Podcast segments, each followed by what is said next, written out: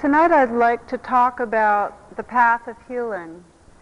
And I'm going to explore it some both from a Eastern or spiritual perspective and also what some of the more uh, authentic principles about healing from the West include because all genuine paths of healing are based on some of the same principles.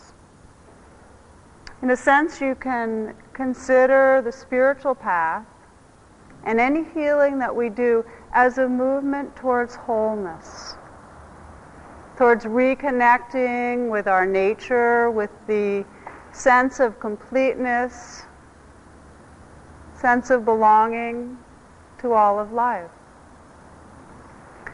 And that when we're not in a state of feeling connected, of belonging, there's suffering, there's disease. A couple of nights ago on TV, there was a show, and I only caught pieces of it, but it had to do with prophecy. Did anyone see that? Anybody? It was prophecies made by different psychics, as well as some of the prophecies of the great Native American traditions, such as the Mayans the Mayans actually summed it up in a way they kind of included some of the themes presented from other people.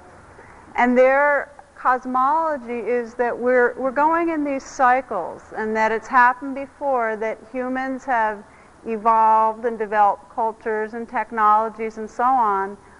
But then what would happen was humans would forget. They'd forget the divine. They'd forget to worship to celebrate, to pray, to meditate. They'd start getting arrogant and selfish and combative. And then the whole thing would kind of blow up in some way, you know. Life would just blow up. People would start dying, diseases, famine, their homes would blow up. And that's already happened. And now the Mayans say we're going through another cycle, and in oh, the year 2012, I think it is, that's when it's going to happen again. And it's because humans have stopped feeling that they belong to this earth. And in their arrogance, have tried to dominate nature. So the Buddha, 2,500 years ago, offered a pretty similar teaching that when we live in a in the delusion or in the ignorance that perceives ourselves as separate, as disconnected, we then live lives of grasping, we live lives of aversion, we live lives where we are, in some sense, resisting the flow and we suffer. Hence, loneliness, fear, shame. We think we're separate.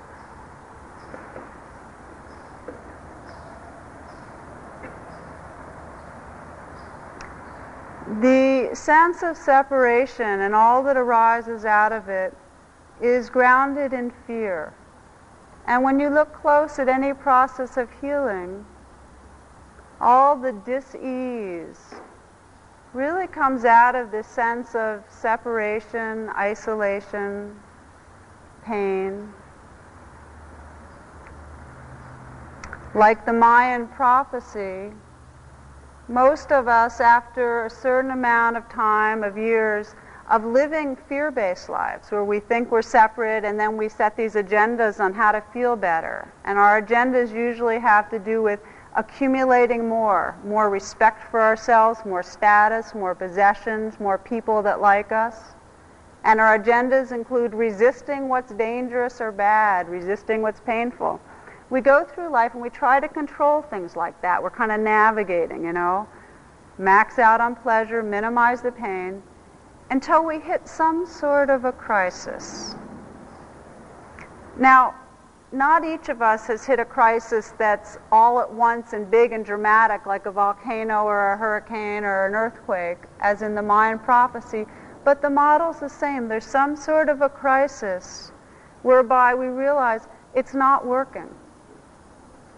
we're not happy, we're not fulfilled, we don't feel intimate with other people, our lives feel small.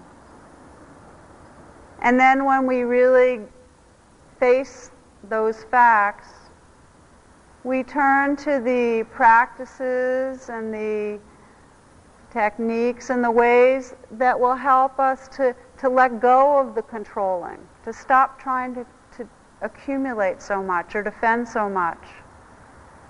We try out a path where there's more just living it. That is the path of healing. I mean, I don't need to, I could go on a lot, but really all healing comes from this letting go of all our conditioning to control and letting life be. When we let life be, the natural flow is towards wholeness, integration, well-being. Let me read you a poem. This is Mary Oliver, and it's called Journey.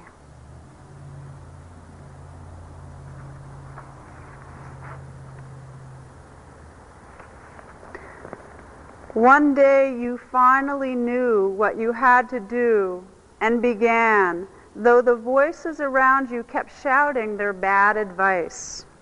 Though the whole house began to tremble and you felt the old tug at your ankles. Mend my life, each voice cried. But you didn't stop. You knew what you had to do, though the wind pried with its stiff fingers at the very foundations though their melancholy was terrible.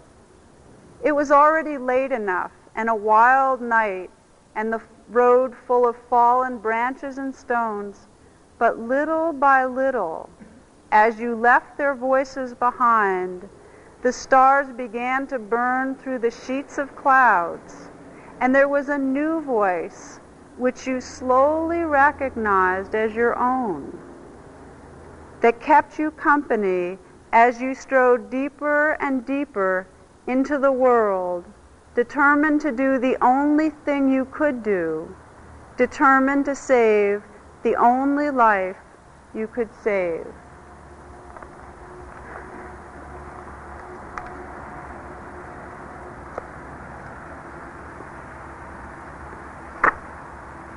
We all have those voices, the old voices the fearful voices saying, Fix me, defend me, protect me, that keep us day after day cycling through the same small routines, running from things, running towards things. We all have those voices of fear. It's part of the human condition to be fear driven like that. And we're all on a journey, as in this poem, to start realizing at some point that we cannot live listening to those voices and really live and have a life that feels full. So we begin listening more deeply. And that's what meditation is. We listen more deeply to that voice of wisdom, that voice of compassion that allows us to live our moments. There was a new voice which you slowly recognized as your own that kept you company as you strode deeper and deeper into the world.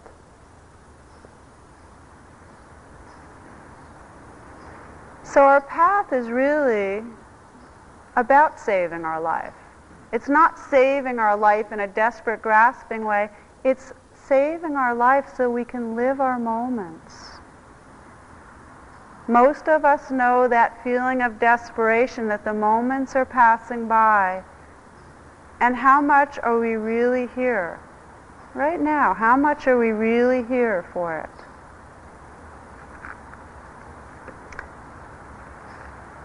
Gurdjieff talks about how we can't be free until we recognize the prison we're in. I think a lot of what happens to us as we begin to meditate and pay attention is we begin to see our conditioning. We begin to see the prison we're in, the ways that we keep ourselves small, that we stop ourselves from really letting ourselves love each other, and love ourselves and love this life. We start seeing that prison.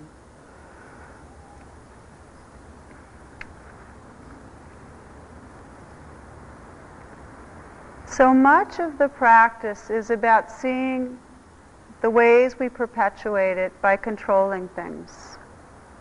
When we look closely at our lives, just each day, we find that we spend lots of moments very hooked on trying to make things different. Change ourselves, change people around us, adjust our inner moods.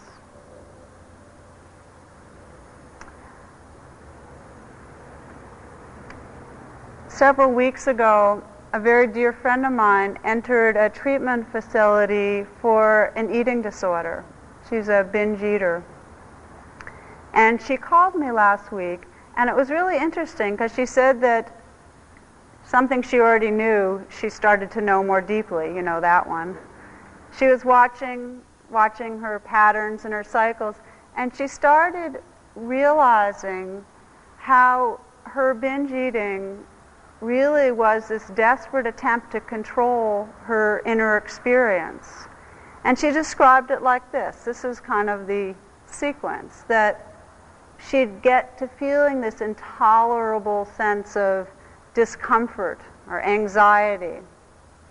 And to soothe herself, she would start madly taking in food. It was a way of trying to soothe or comfort this horrible feeling in her body. And in a sense, we think of binging as out of control.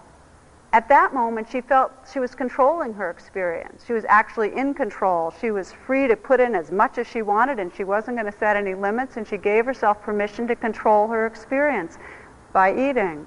So there's a sense of being the controller, and then, of course, right on its heels, she would become the victim because she'd be the victim of all the shame and the remorse and the guilt and the sick feelings, which would make her feel very deficient and bad about herself, which would set the stage for more anxiety, more intolerable affect, and another binge. Control, control, control. Feel horrible, feel, feel the sense of being abused by what happens which sets the circumstances for another round of trying to control. We all do this. We all try to maneuver and manipulate our life, and then when we feel the consequences of it, get driven into doing more maneuvering and manipulating. It's sometimes easiest to see this when we honestly reflect on our relationships with the people that are closest to us. Most everybody I know, with the people in their closest circle, have all sorts of absolutely compulsive, addictive, reactive, codependent behaviors. Anyone exempt? you don't have to stay tonight if you want. right? That's this is common. And how do they go? How do these patterns emerge. For most of us, we have, when we're sitting from some distance, a very wise intention to not be reactive, to stay compassionate, to stay present, to stay open. You know, we bring that into, that's our intention. And then what happens? We get into some engagement, right? And then before we know it, something's triggered, and we either act in a judgmental or angry or grasping or controlling way, right? And then what happens is we feel bad about ourselves. We feel contracted and yucky about that. And that sense of deficiency sets the grounds for the next time that something triggers off, and we again do it, despite our best intentions. It's no less addictive than binge eating or any other drug intake. We all are we all go through these cycles of trying to control things and then having it backfire. Woody Allen writes, Why does man kill? He kills for food. And not only for food, frequently there must be a beverage.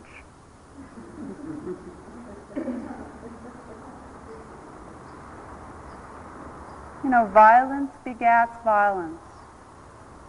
It becomes the habit of our lives. When we're greedy and we keep grasping, that just sets the conditions for more greediness and grasping.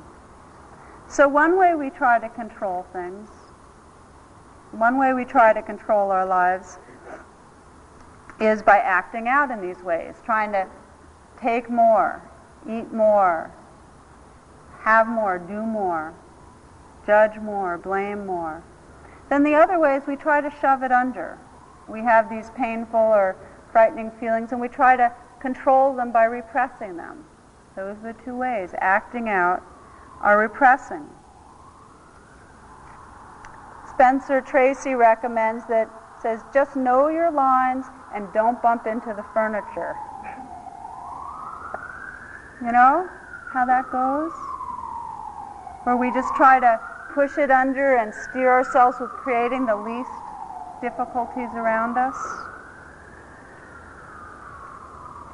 When we're experiencing our lives as dangerous, when we're experiencing a lot of craving, we don't notice much. It's like if you're on the highway and you're hungry, what you're really noticing is when the restaurants crop up, or if you have to go to the bathroom when there's gas stations. I mentioned last week that, that if you're walking through the woods, you can be listening to the sounds of the birds chirping, seeing the vibrant green, smelling the pines. And yet, if there's a spear that's hurtling through the air at you, you're not going to do that anymore. All the attention becomes contracted, focused. Your behavior becomes avoidant, so to speak, right? So it shifts when we're, when we're living our lives as if we're under a great threat or we need something desperately, we lose our capacity to really pay attention to the life around us. I just saw this in a strange little book. There's a little cartoon, and one woman is saying to Mrs. Lincoln, Besides that, or apart from that, Mrs. Lincoln, did you enjoy the show?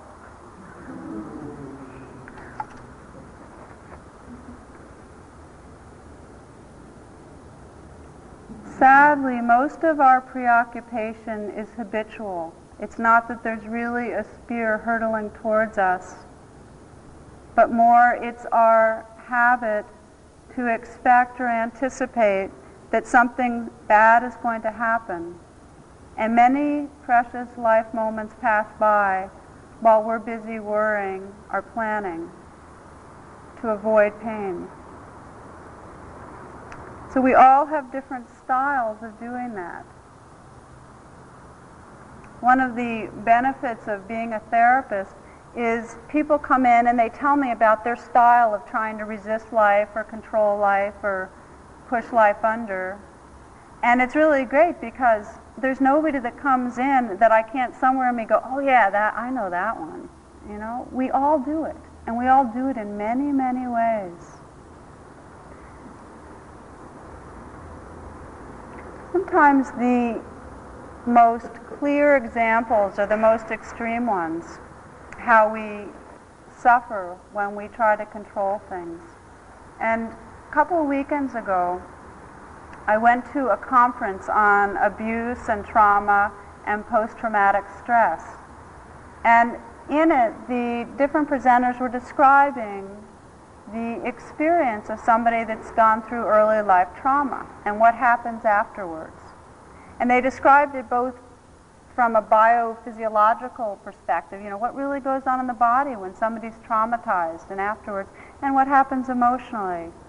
And it was really fascinating because even though they were describing this very extreme profile, it's like I started thinking of the people I knew in my life, and mainly moi, and it all sounded very familiar. So let me share with you a little bit about that. What happens when somebody is traumatized? Because we've all been traumatized. Every one of us has experienced in some way a sense of real danger to our emotional or physical beings. Most of us have experienced the real fear of rejection or abandonment. Many of us have been abused emotionally, some physically and sexually. Trauma is pretty universal. Not everybody is severe as what they were talking about in this conference, but I think you'll agree that there's some, some real similarities on how we all come through it. The key feature of trauma is a sense of helplessness, that there's no control. And the response is to madly try to control your experience. The more unpredictable, the more traumatic, right? So there's experience of helplessness when somebody's been terribly wounded on some level. And then the whole being, body and mind, scrambles to try to control things. And the main way to control things is to separate, is to push away the experience, to push it away in your memory, to push away your bodily memory. So people that have been severely traumatized are very dissociated from their body and body sensations for as much as they can be, are very dissociated from many emotional states, are very unavailable for close contact with other human beings that might then trigger off all that vulnerability and fear and pain. Typically, people that have been severely traumatized don't feel pain so much physically when they've been hurt. So, dissociation is the main feature. Now, here's how it goes on a physical level, like on anatom- anatomically through your brain. When sensory stimuli comes in, it goes to the thalamus and then to a place called the limbic system or the amygdala. So trauma, something scary, something horrible happens, and this little organ called the amygdala goes, ah, you know, and it sets off all these flares, you know. Now, if it's not too bad a trauma, then this, the limbic system passes on the information to a place called the hippocampus, which makes cognitive sense out of it. So the limbic system is the place where you feel the emotions strongly. It's been described, and this is the way to describe the limbic system, as it deals with the four F's feeding, fighting, fleeing, and reproduction.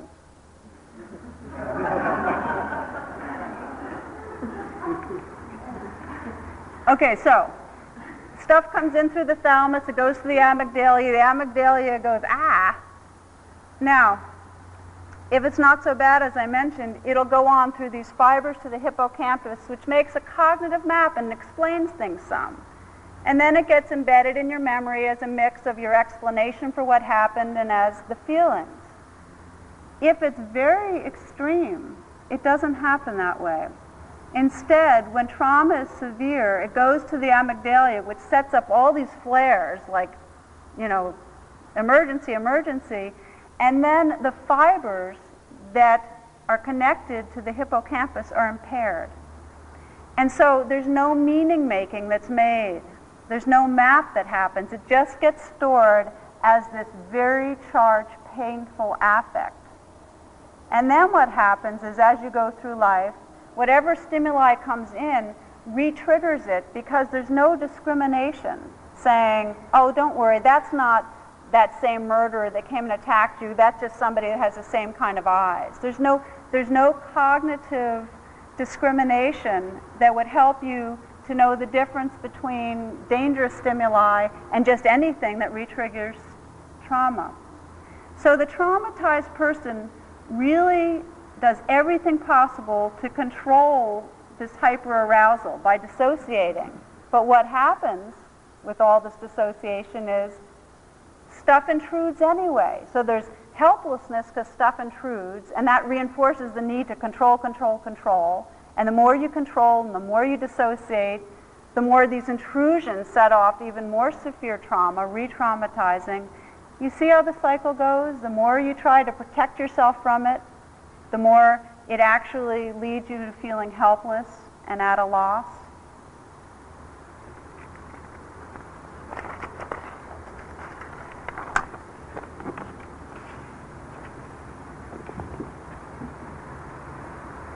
So on a scale that's not so extreme for most of us, we have undigested pockets of extremely painful experience. All of us do, until we're really healed. And healing has to do with bringing these pockets that are painful, that we don't want to touch, that have shame and fear surrounding them, into awareness. But it's difficult because we, like anybody that's been traumatized, organize around not feeling pain. So, what is the Buddha's basic teachings and practice? To begin to allow ourselves to feel what's there, to stop controlling our experience so much, pushing away what arises, to let that be there. Because both Western therapy, therapy and Buddhist meditation agree that until you felt fully these pockets of experience, you are going to be compelled to continually try to control and avoid and stay contracted around them. That until we have an accurate memory and feeling of what's going on, there's no freedom really. We're still in prison.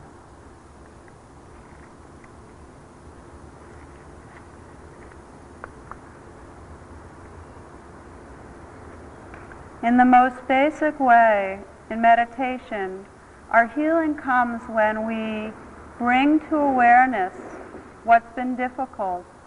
And rather than experiencing it the same way, because that just re traumatizes you, it's experienced but held in a space of mindful and compassionate attention.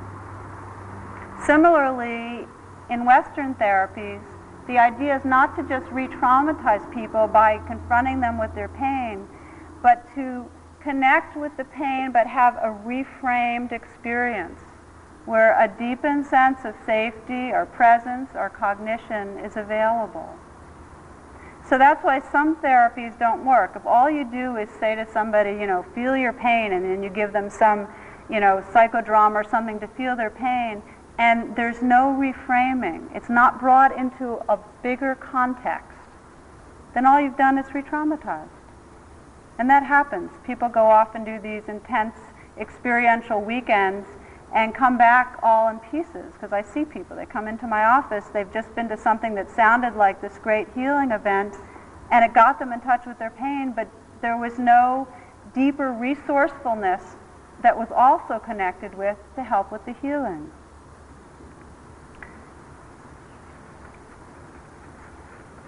So again, I'm going to compare the West with with the meditative traditions on, on healing, on the steps to healing. From the Western perspective and the Eastern perspective, there's two steps. The first step is stabilization, meaning if you are traumatized and filled with fear and confusion, before you can really touch and heal the pain that's there, there needs to be some balancing, some stabilizing, some calming down. Now, in Western therapies, this is done a few ways. One way is, one way is with medication. And just to mention, this is a really interesting thing I thought about medication. They found that the antidepressants that, that deal with serotonin, that help to increase the amount of serotonin in the body, are really good for people that are survivors of trauma. And here's why. Serotonin in some way helps to reestablish the connections through the hippocampus with the cognitive functions. So people that have been traumatized and are on the antidepressants have a little more capacity to bring cognitive awareness to what's going on so they don't immediately experience it as, oh, the same old trauma. There's a little more distance and perspective. So in addition to being an antidepressant, it's good for that. They were talking about Prozac as one of the main ones as stabilizing post-traumatic stress. And somebody presented a cartoon I want to tell you about. And, it, and its title was If Prozac Was There Back Then. And it had a few frames. And one of, two of them that I liked is they had a picture of Karl Marx on Prozac. And he was saying, sure, capitalism can work out its kinks. And then they had Edgar Allan Poe, and he's looking at a raven, and, and he says, Hello, Birdie.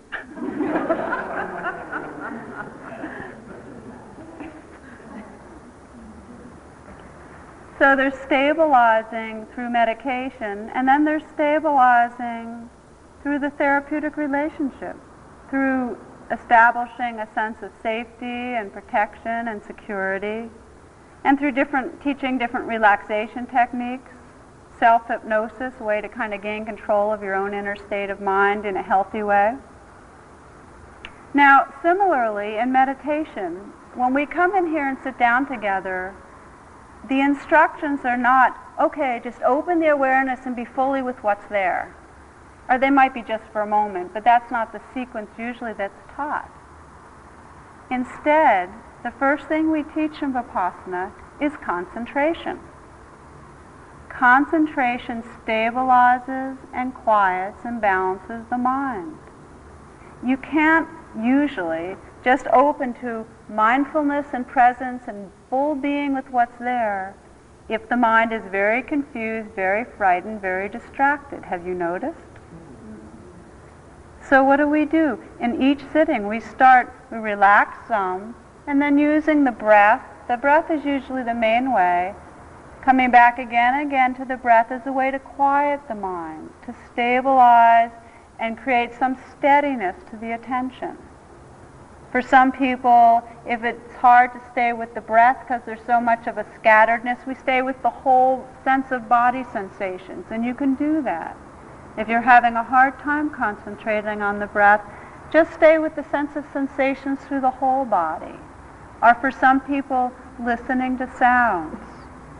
Because you'll notice that when you're really listening to sounds, you're not thinking. Our thoughts are really not controlling or taking over. So just getting quiet and listening. These are ways that we begin to stabilize and quiet the attention, to prepare ourselves for what is really the transformative experience of mindfulness.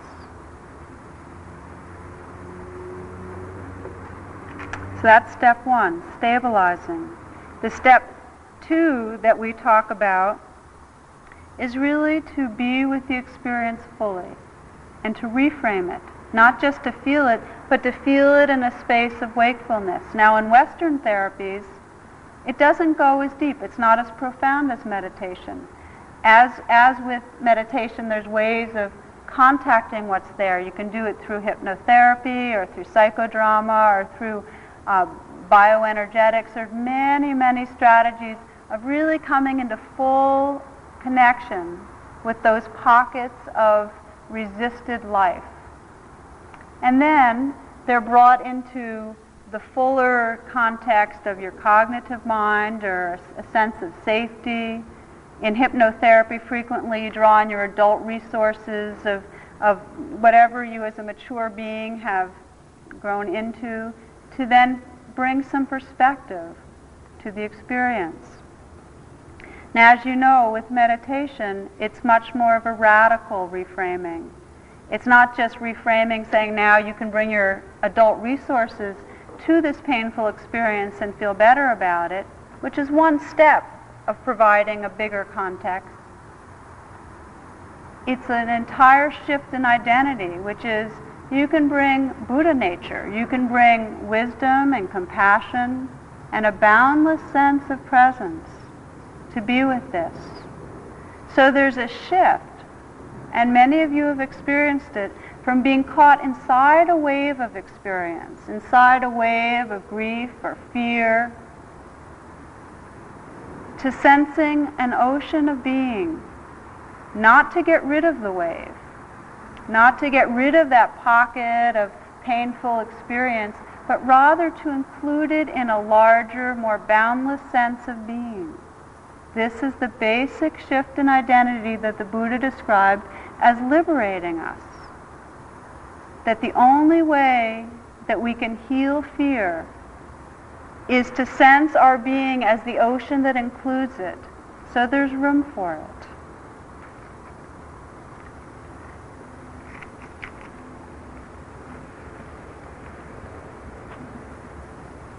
For many of us, we get motivated to explore this larger, more open space of being when we realize how small our lives have become running around listening to the voices of fear. That's what motivates us.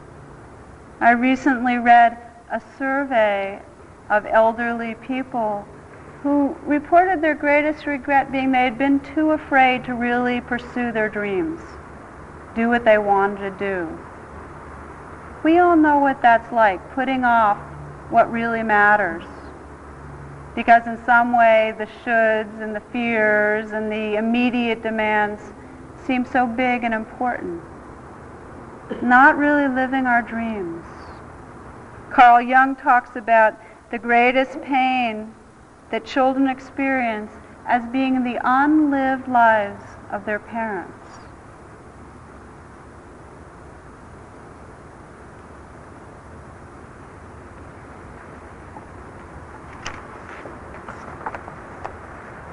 The Buddha writes, Fear is always an anticipation of what has not yet come. Our fear and separation are great, but the truth of our connection is greater still. This is what we mean when we talk about bringing the wave of fear into a sense of the ocean of being. The ocean is the connectedness is our true nature. It's bigger than the wave. It doesn't deny that fear arises. Even when we've done much, much healing around fear, it still arises. But it's manageable. It's workable because our sense of who we are is the ocean, is the heart that is big enough to hold the fear. The word bodhicitta, awakened heart, really is the medicine. To see clearly that we are not just a wave, that wisdom of seeing who we really are and the heart that holds that wave is what allows us to be free. Rumi talks about this medicine of the awakened heart that can hold it all as the friend really simply, really beautifully.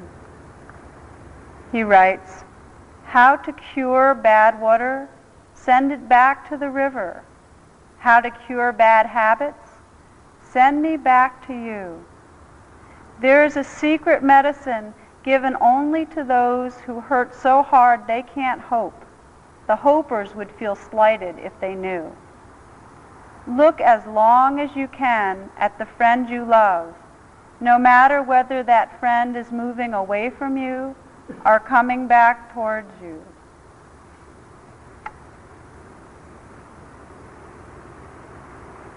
Sometimes it's very hard to connect with our own hearts when we're feeling afraid or angry or hurt. And we can't really feel that we can hold ourselves with compassion. Although this is what we're moving towards, being able to hold with compassion whatever arises. So all we can do is face in that direction. Look towards the friend, whether the friend is moving away from us or towards us. Maybe the most we can do is just say, I have the intention to awaken this heart, to hold with love what's arising. It's my intention. Or to pray. Just wish that I could hold this fear with love. Or to imagine a being that has the space, the heart to do that. To let ourselves rest in the heart of the bodhisattva, the beings that are very awakened, as a way of connecting with our own awakened hearts. Not to be discouraged if we can't just drop into this sense of boundless compassion when we're feeling fear, just to face the direction of the friend, of the one we love, of the place or space in our own hearts that really can save our lives, literally.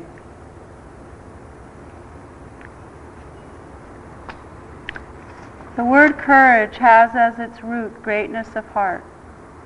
Courage can't exist without fear. What courage is, is our response to fear. It's the greatness of heart that is willing to be with fear.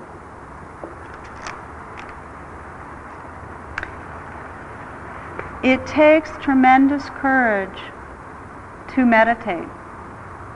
It really does.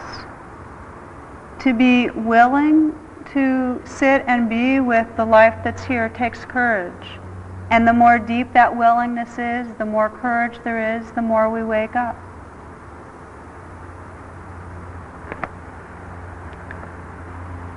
Kazantzakis in Zorba the Greek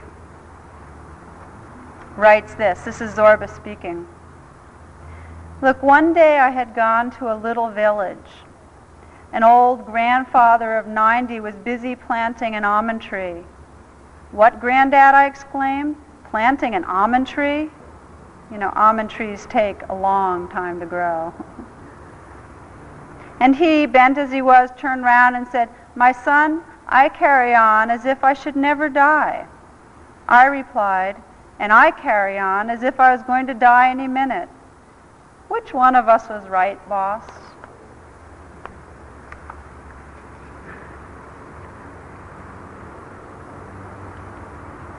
As we let ourselves realize that we love this life,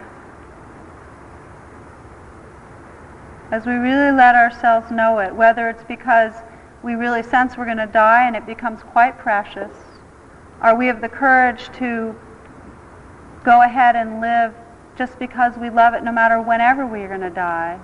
When we let ourselves realize that we love this life, we become very willing, moment by moment, to be with what's here, whether it's painful or pleasurable.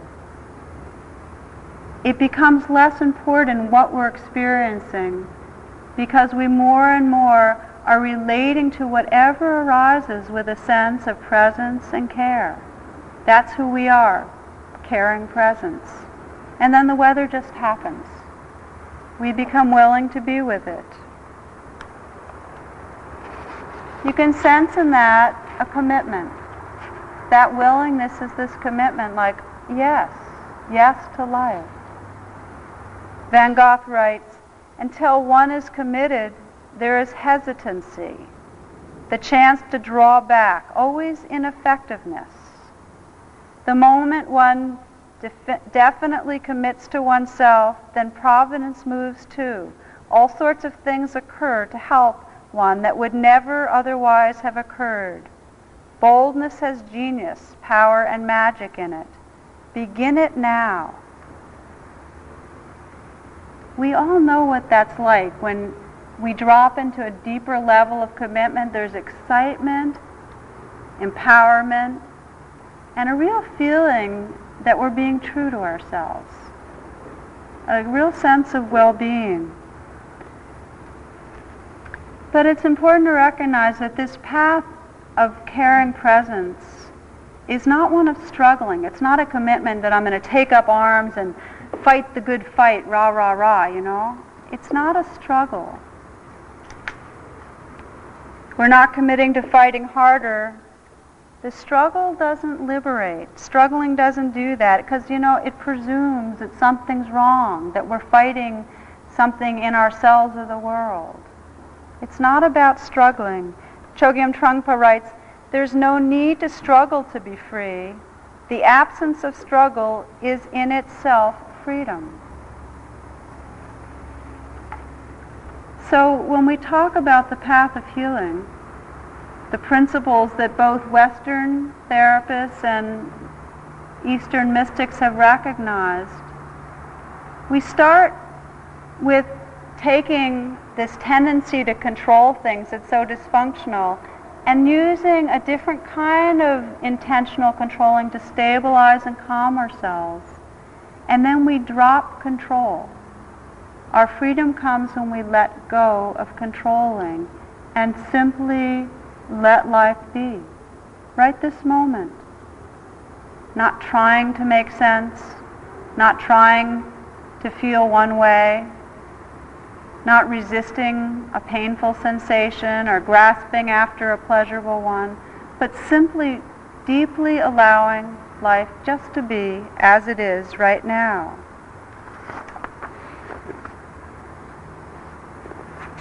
It's a willingness right this moment to breathe in and feel just what's here. To breathe in and say yes to however it is to breathe out and let our love be there for this life. To let our love be there.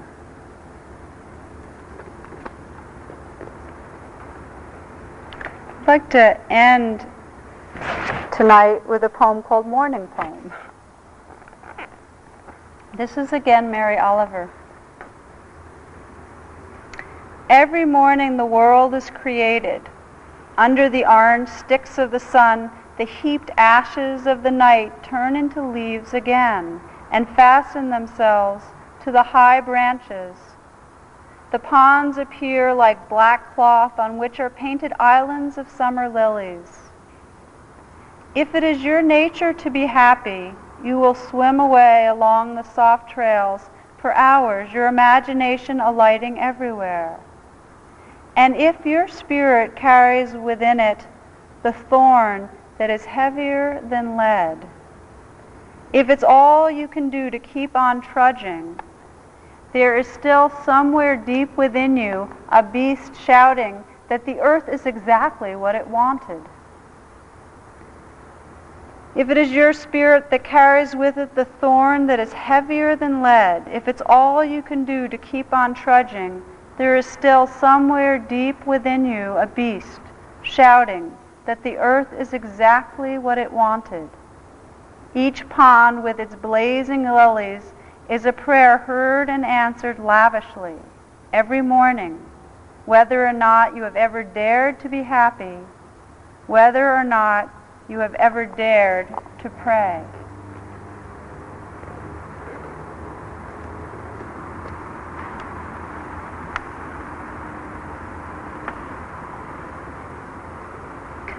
There is still somewhere deep within you a beast shouting that the earth is exactly what it wanted. We all love this life. We all do. It's a risk to let ourselves know that and feel that. To dare to pray, to dare to love. But that's what we do, and that's why we're here. We're taking the risk to feel life more fully. So the path is gentle, it's held in kindness, with a gradual opening, and yet there's a real sense of courage and willingness that comes with this practice where we really bring a sincerity, this moment, each moment, to let this moment matter. The only way we can save our lives is to let this moment matter. So let's just take some time now, just for a few moments, to sit together silently, if you will, just to sit upright and meditate together.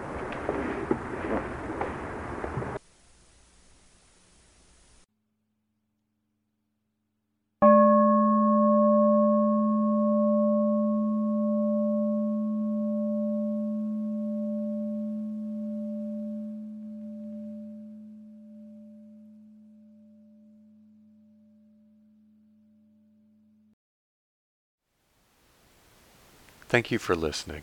To learn how you can support the teachers and Dharma Seed, please visit dharmaseed.org slash donate.